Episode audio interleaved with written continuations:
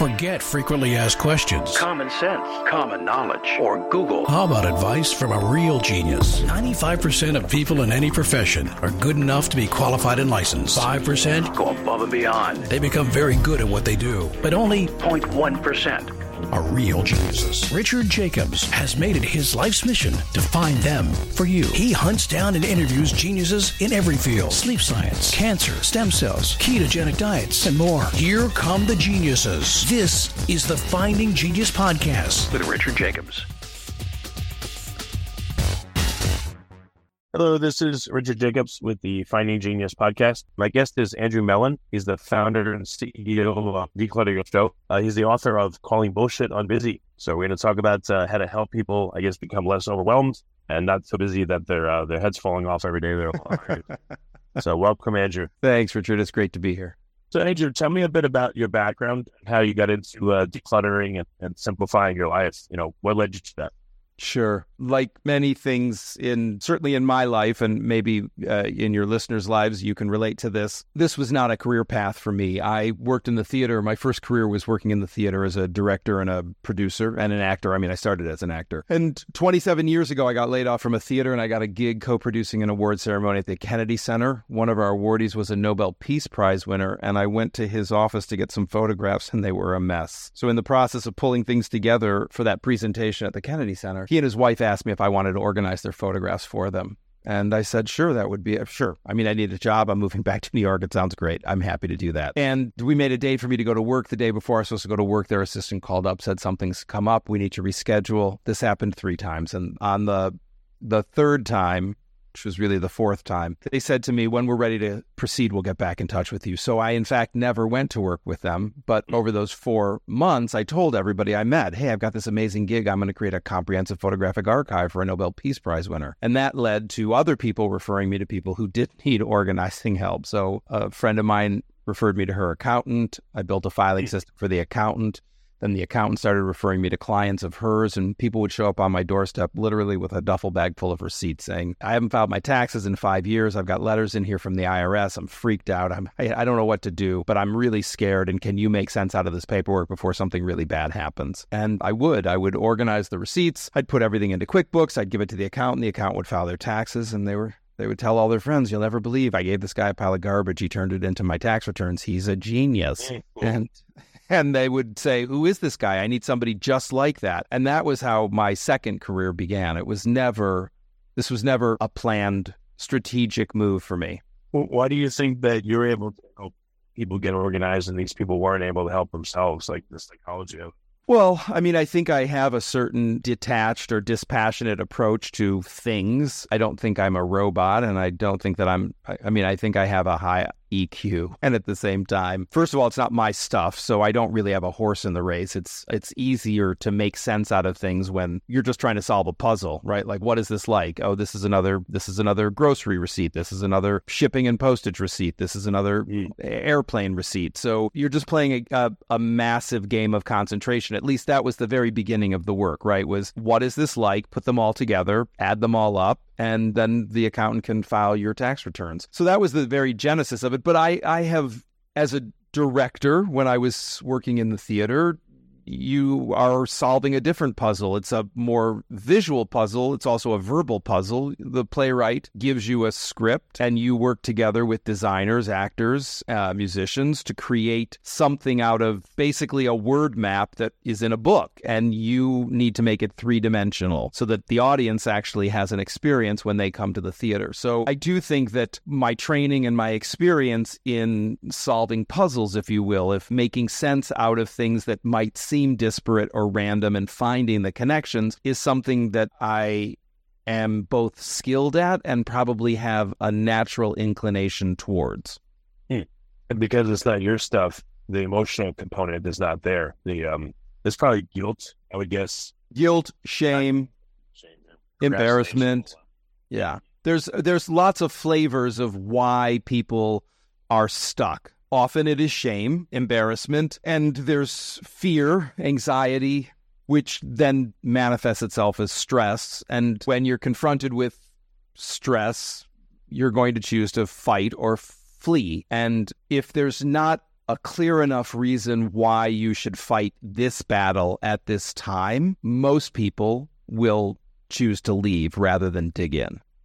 I, mean, I guess it would, I know you're not, but it'd be funny if you were like a secret hoarder. You know, someone went to your house and it was like a horror. I know it be.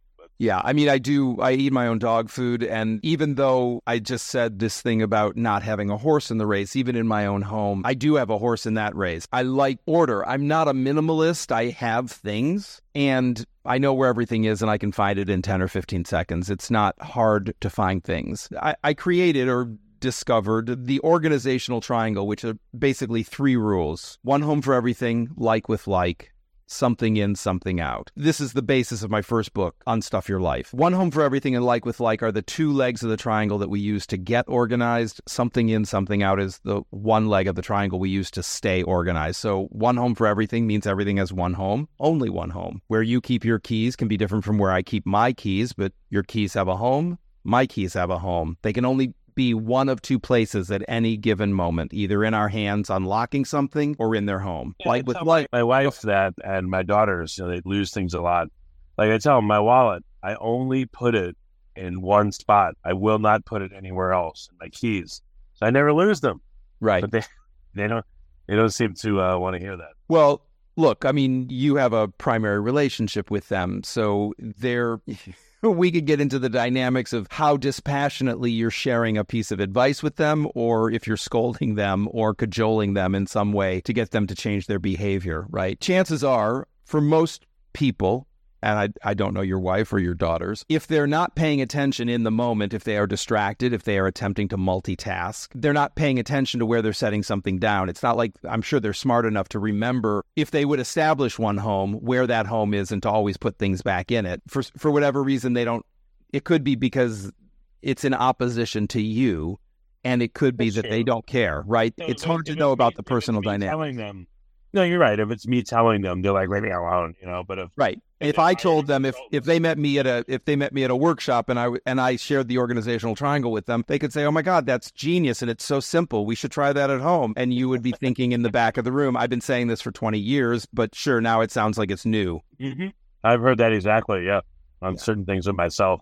Yep. Yeah, that's hilarious. So, what do people come to you for? Again, is it tax receipts? Is it just I'm a mess, help me organize, or is it my business is not systematized? Like, what kind of consulting do you find yourself doing lately? So there's a fork in the road between B2B, business to business, and B2C, business to consumer work that I do. My first book, Unstuff Your Life, when we're talking about clutter, it often is on the B2C side of the fork, right? It's typically, I mean, the business began for me with a, like a B2B light these were solopreneurs and entrepreneurs that were coming to me with problems. And I was working in people's homes and I was working in people's offices. And it was primarily around setting up systems, both organizing and decluttering. And as the work grew and I developed both a vocabulary and an expertise, I started to be invited into more business, like larger businesses, bigger than single person shops or, you know, SMEs, but being invited into companies like the New York Mets or being, or Goldman Sachs or American Express or the Metropolitan Museum of Art to help them solve larger problems that were both personnel issues around how teams are going to share space and keep track of things, as well as how we could eliminate time productivity bottlenecks and points of friction. So it was a natural evolution as as my work developed more people and businesses in different ways were drawn to he seems to solve problems effectively efficiently. He's able to identify these bottlenecks or these points of friction and smooth them out or eliminate them. This could be useful for us in this application. So what do you see the biggest sources of pushback when you're trying to help an organization or a person? Where's the resistance come from well, if we're thinking about organizations, it's not unlike the story that we just talked about with your you and your wife and your kids, right? If it's the CEO that thinks these people that work for me are have a problem. I don't have a problem. They have a problem. And it's not, there isn't a culture of innovation or easily adoptability. If there's a culture of blame or resistance and people, they're not aligned with a bigger mission than a paycheck, there's typically resistance to change because people They just want to be able to come and go and not have to really be challenged personally or professionally. Before we continue, I've been personally funding the Finding Genius podcast for four and a half years now, which has led to 2,700 plus interviews of clinicians, researchers, scientists, CEOs, and other amazing people who are working to advance science and improve our lives and our world. Even though this podcast gets 100,000 plus downloads a month, we need your help to reach hundreds of thousands more worldwide. Please visit findinggeniuspodcast.com and click on support us. We have three levels of membership from 10 to $49 a month, including perks such as the ability to see ahead in our interview calendar and ask questions of upcoming guests, transcripts of podcasts you're interested in, the ability to request specific topics or guests, and more. Visit findinggeniuspodcast.com and click support us today. Now back to the show. So, I mean, I would say that that's probably the the biggest issue on the B2B side is for shorthand, we'll just say a less than less than ideal culture, right? A crappy culture, Okay. a culture of blame, of recrimination, of passive aggressive comparisons and competition. On the B2C side, it goes back to shame and uh, trauma, anxiety, stress, overwhelm. It could be some neurodivergencies where maybe there's ADHD or other things where some executive functioning in in the ways that we might think about it. For neurotypical people there's some challenges grasping concepts or not necessarily grasping the concepts but executing in a neurotypical way. And so they've never been invited perhaps to take a set of tools and use them to get similar results but perhaps arranging them differently if that makes sense, right? I mean, if the sum total of the application of the tools, whether we connect them ABC or ACB or AMF, still yields a positive movement towards solution, does it really matter? But if if it's being presented as the only way to do it is ABC, ABC, learn ABC, and for whatever reason, connecting the dots that way doesn't make sense or doesn't feel good, there'll be resistance. And they might be trying to hack it themselves, thinking, God, if I could just do A, C, B, I bet I could get the same results. But again, if if there's no support or encouragement to do that, and for lack of a better term, permission, then they'll just sit in the place of nothing works, right? And what and what we know to be true is when people start to speak in absolutes, their chances are they're telling one of their 200 lies. 200 lies. What's that? Oh, the average adult tells 200 lies a day. A day? No.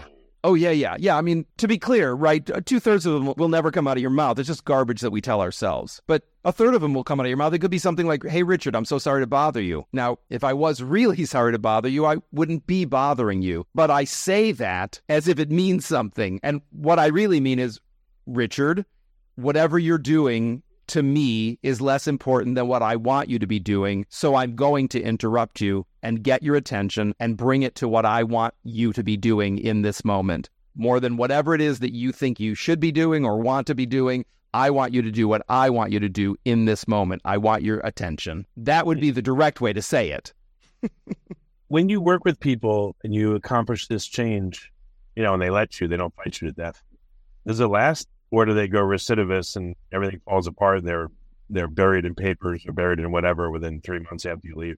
Uh, I will say that while there's sometimes, we could even say often, some recidivism, it's not exactly shoots and ladders where they're back to the very beginning of the game. Once, once they, I'm not blaming you. Oh no, no, no! I'm not. I'm not feeling challenged. I'm. I'm not. No, no, no. I'm not.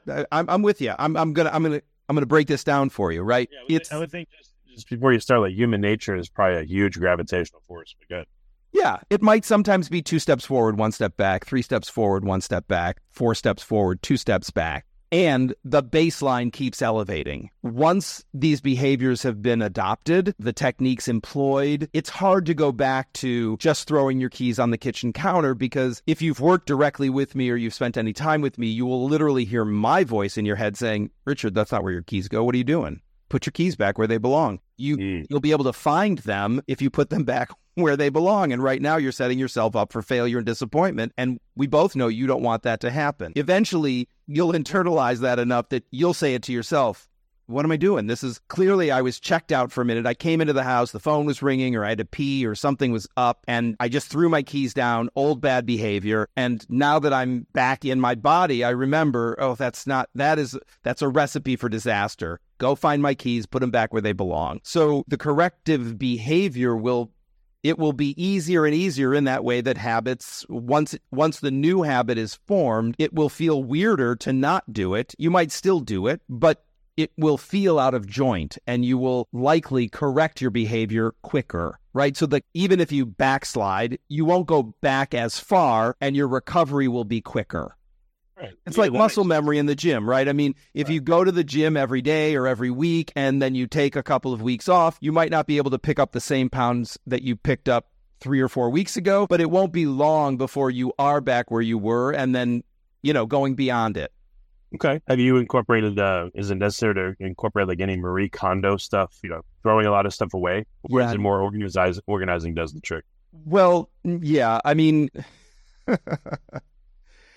I find that limiting things to what sparks joy in my life, I would be a minimalist if it was only the things that spark joy in my life, right? I mean, I've expanded that definition. And to be, you know, to be fair to me and to be fair to Marie, who I don't know, right? But I've been a professional organizer since she was a toddler. So, you know, she has a lot more visibility than I do, but me and many of my colleagues have been doing this work for a lot longer than she has been doing it, which is, I mean, it's no shade on her. I mean, clearly she's she tapped into the zeitgeist and gathered everybody's attention and became a phenomenon, which is awesome. A rising tide lifts all boats. So in no way am I hmm. throwing shade on her. And I'm just clarifying, sparking joy is a little narrow for me. I like to think of does it make my life more comfortable? Does it make my life more convenient? Does it make my life more beautiful? Because my toilet brush right, doesn't spark joy, it's very functional and useful. And I would much mm-hmm. rather use a toilet brush than stick my hand in the bowl of the toilet, even with a pair of rubber gloves on. So I'm going to keep Yeah. the toilet brush. But if you said, like, does that spark joy? I would say, no, it does not spark joy. Right, I got you. It'd be funny if you told people I'm a minimalist trying to live, you know, live life to the fullest in a maximal way. I think of myself as an essentialist, right? I, I like things that, again, comfort, convenience, or beauty. I have art on the walls in my apartment, and I mean, it doesn't serve a purpose other than it makes my life richer and engages my imagination and is beautiful. But it doesn't, it's not the same as a as a plunger or a blender, right? Those are functional tools that live in my home as well. have you coached people that have become minimalists, and does it help them or does it uh, make them unhappy? Have you seen examples of that, or have you coached people that are hoarders and they really have a psychological hard time with letting anything go? Oh, yeah. I have worked with, I wouldn't say many, but I've worked with more than a few people who have hoarding tendencies and hoarding disorder. Yes. And again, if they are interested in change, then they can improve. It's, there's a degree of pathology. I'm not a I'm not a clinical psychologist or psychiatrist, so I'm not I can't do clinical work with them in that sense, right? But I can coach them on behavioral changes. They will need additional support from somebody around the pathology because that's not my wheelhouse. And on the other side, for people who want to be minimal minimalist, I mean, I have people in my community and in among my students and people who work with me. There are there are people who are minimalists, aspire to be minimalists. It all comes down for me to this idea of is the focus, and this is one of those things about Marie Kondo's work, is the focus on the stuff or is the focus on you? And in my world and in my approach to this, I'm interested in changing how you think, feel, and interact with stuff. I'm not as interested in taming the clutter. The clutter will get tamed, but if you think about it, if you don't change, if your relationship with things don't doesn't change, it's this pair of shoes or that pair of shoes, but it's still a pair of shoes that's getting your attention. And if we think about in the bigger picture of your life, how much time, we're here for a limited amount of time, how much time do you want to spend in a one sided relationship with an inanimate object rather than in intimate, dynamic relationships with people, with plants, with with companion animals, experiences. In in my experience in my life, the juice comes from relationships with things, I'll call them things in a reductive way, that reciprocate my affection. So pouring all of my affection into my you know my computer desktop or my mobile phone the phone is not reciprocating my affection it's not saying oh the way that andrew holds me in his right hand is so tender and gentle it's i'm so lucky that he brought, brought me home from the iphone store it's not happening Okay. As people go through the process with you, what do you notice about them psychologically? Like, do they reach certain common milestones or do they have points where they just they freak out or they don't like it or they resist it or they I don't know, like difficult points in the journey or is it pretty smooth? It's similar and not exactly like Elisabeth Kubler-Ross's stages of grief, right? It's there's I think most people if we think about a bell curve there's some resistance, there's an attachment to your own beliefs and your own way of doing things, even if they are inefficient or ineffective. They're still what you know. And as you adopt new behavior, momentum starts to build. I often say failure breeds failure and success breeds success. So the more successful you are in changing your behavior, adopting these new habits, there's momentum that is built up and you are you become more enthusiastic of oh i actually do see clear surfaces in my home i do feel better i'm less stressed out i'm less anxious i don't worry as much. I know where to find the things that i'm looking for. I'm not wasting time. This is awesome. I want more of it. And it tends to build on itself. It's so as we think about that bell curve and then on the back side of it as you're descending it, it's things are working. So there's less friction as you're going down the curve. It's like, oh, and I can do it here and I can do it there and look at this and that's even better. And now I can do this and all of those things that I had been procrastinating on or putting off, I can actually I have time to dedicate to them and I and I have less resistance to it because I have greater both confidence in my own abilities and I have greater competence as well. I, I can feel the sense of, if not mastery, at least proficiency. Okay. So now that you've uh, you've helped a lot of businesses and people with this, like what's next? Is it just you know helping a lot more businesses and people? Are there new things that you're learning to take people to a higher level? Maybe after this initial coaching, there's something else that they need to do. I would say that there are certainly other things that I would like to do as my as the business continues to grow. Some of those I don't know what they are. I'm, some of it is just about scale, right? I'd like to be, instead of being in rooms talking to a thousand people at a time, I'd like to be on a stage talking to 10 or 15 or 20,000 people at a time, just so that we can uh, impact more people quickly. So part of it is that. And then calling bullshit on busy was a, was an outgrowth of Unstuff Your Life. I mean, Unstuff Your Life, I published uh, first in 20 10 it came out and we're just working on the second edition of it now. So that was about clutter and then i started to see particularly on the b2b side this time management thing and that was the genesis. I didn't and again not i'm not throwing shade on my friends and colleagues who produce books every year I really didn't want to just keep books coming into the marketplace so that I could sell more things. It felt antithetical to who I am. So I wanted to make sure that I had something worthwhile to say before I wrote my next book. And so that it took a while to come out with Calling Bullshit on Busy. And that really addresses the eight deadly time thieves as I've experienced them, particularly in the B2B world. And that is overcommitting, interruptions, poor planning, multitasking, email, meetings, social media, and procrastination. And so those are the most common issues or causes of lost time and fractured productivity. So I wanted to take those on because I was recognizing patterns that uh, interruptions is probably the worst offender. And procrastination is mm. probably the most personal piece of narrative that we tell ourselves that keeps us from doing the things that we say is important. Hmm. Okay. So you have a program that help uh, executives and, and other people through these, you know, to minimize these the effects of these eight time wasters in their life. Yeah, I have the book, and I also have a, like a training that I do for businesses around this. And I would like to. So when we think about the growth of the business, besides just scaling up larger is really being able to develop more enterprise level solutions on the B2B side to really address culture. Because again, interruptions is typically a culture problem. Yeah, I remember working for Intel and Motorola, and I was, you know, I was the new guy. But when I'd go to talk to you know my boss, people would come in, interrupt him. Sometimes I'd sit there for like 20 minutes. It was terrible, and he didn't stop any of it. And so I pretty much stopped going to see him because there was no point. I was like totally disrespected. I would just sit there and had to take it while people came in and just talked about garbage and he filtered nobody. Right. Yeah. And so being able to shift that culture so that, I mean, the best thing that he could have, other than saying, not now because I'm meeting with Richard, could have been, I can give you five minutes and I'm setting a timer. And when the timer goes off, it's like you're done. So if we need to keep if we need to keep talking, I need to get back to Richard. If we need to keep talking more than we just did, you'll need to make an appointment. Mm. Yeah, they would have been nice, but yeah. So I remember I was scarred by this years ago. Yeah.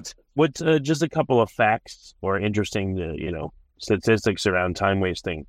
Average time or average amount of time that people you coach waste a day, and how much does it decrease? And you know, what do they do with this newfound productivity? Well, let's talk about what they do with the newfound productivity, and then we can go back and pull out some stats. Typically, they will either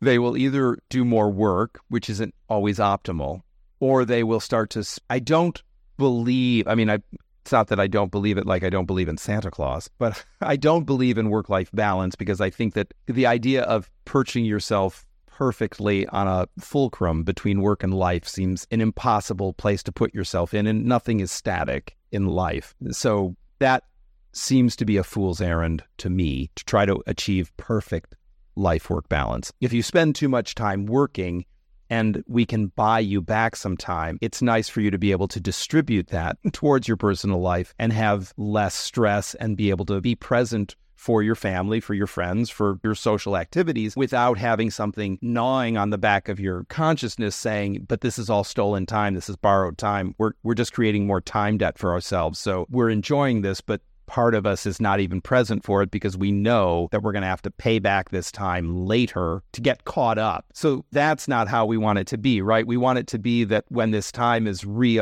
reapplied or redistributed, it gets to go where it wants to go without any strings attached to it or any narrative attached to it. it it's fully you're fully present for whatever you're doing in the moment. You, you don't have part of your brain keeping keeping score, keeping count. Okay. And then uh, how much time do your coaches win back on average? The target is four to 10 hours a week. That's significant. It's a lot. That can yeah. you work out three times a week. That can do all kinds of stuff, you know? Yeah. The goal is at least an hour a day. And what do you do? You have specific things that uh, you suggest these people fill that time with, or do you leave it to them, or do you like workshop with them? You know, hey, if we get you back this hour a day, what are you going to do with it? Certainly, that is a part of the work so that they have something to look forward to.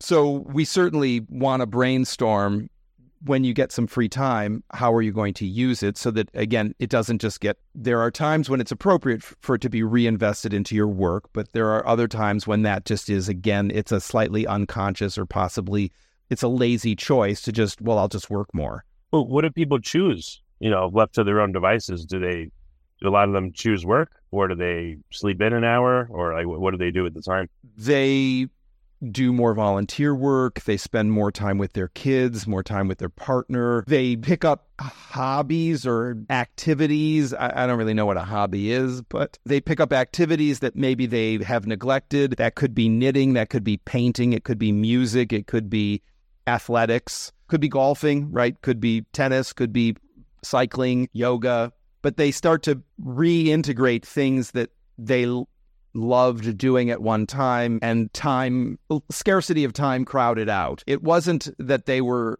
any less interested in these activities, but other things got in in front of them and it was relatively easy in that way of a frog boiling, right? It was relatively easy in the beginning to push it off and tell yourself one of your 200 lies, oh, as soon as I get some time, I'll go back to this. And then that distance just grew and grew and grew until it felt like it was an insurmountable hurdle to get back into doing something. So part of what they do is find their way back and they start to dismantle that hurdle or that, you know, that mountain of resistance or story that there isn't enough time or this would be too hard to pick up again so that they can actually start to find their way back into those kinds of activities. Mm. Um, have you run into people that have too much free time and that's why they're a mess? I would say they have they have too much unstructured time. I don't know if I would frame it that way. And I'm not trying to I'm not trying to be overly semantic about it, right? But I think if money is not an obstacle to somebody being able to do whatever they want to do so that they have a certain amount of time freedom and privilege to choose what they want to do and they are disconnected from their values, they might be more idle than they would want to be. It's, I mean, some people I think are perhaps not very curious about what's going on in the world or they're not particularly curious about much. That's a different I don't want to necessarily call it an ailment, but it's a different condition. I think if you have many interests and because nothing is overly compelling, you might be immobile because you can't you don't know how to prioritize. You're not prioritizing because there's a limited amount of time. You're prioritizing because you want to do something that has high value impact for you rather than something that doesn't but you don't necessarily have a system or a method for evaluating I have all this time. Should I spend it doing this or should I spend it doing that? And if I spend it doing this, how much time should I spend on that before I pivot to this? Does that make sense? Yeah. Okay. Got it. What are some resources for listeners? And let's say they're intrigued by what you're saying, they want help. Uh, what's the what should their first or second step be? It'd head to my website probably to andrewmellen.com. Mellen is M E L L E N. And there's ways to get in touch with me there. You can always send an email to hello at andrewmellen.com. So I would send them there. And then from there, they could travel to, they could pick up one a copy of one of my books. They could travel to my YouTube channel. They can follow me on social media. They could sign up for one of our programs. We have one off classes that are topic specific, like a photos organizing class. We have a calling bullshit on busy time management class. So they could take a drip delivered class or they could take a live. We teach our three main programs De-Stress Your Mess Challenge, Unstuff Your Life System, and Your Next Big Thing. All of those programs are taught live by me or me and some coaches or some coaches, depending on the configuration of the class. And what we have found is that the live instruction provides both clear instruction and also a degree of accountability that people who are learning new behaviors would benefit from. So, a one off class, a 90 minute class that you would watch a video of and then do the homework is one thing. But if you're trying to actually build some new behavior, I have found that live instruction provides a degree of accountability so that you, you have a greater incentive to do the work and get the results. You can't you can't okay. makes sense. So yeah. So so that's how that's where I would send people. AndrewMellen.com, the YouTube channel, send an email to hello at AndrewMellen.com and we can figure out how we can support you or you know, you and your business, you and your family. Well, very good. Andrew, thank you so much for coming on the podcast. I really appreciate it. Oh, it's my pleasure. Thanks for having me. If you like this podcast, please click the link in the description to subscribe and review us on iTunes. You've been listening to the Finding Genius podcast with Richard Jacobs. If you like what you hear, be sure to review and subscribe to the Finding Genius podcast on iTunes or wherever you listen to podcasts. And want to be smarter than everybody else? Become a premium member at findinggeniuspodcast.com. This podcast is for information only. No advice of any kind is being given. Any action you take or don't take as a result of listening is your sole responsibility. Consult professionals when advice is needed.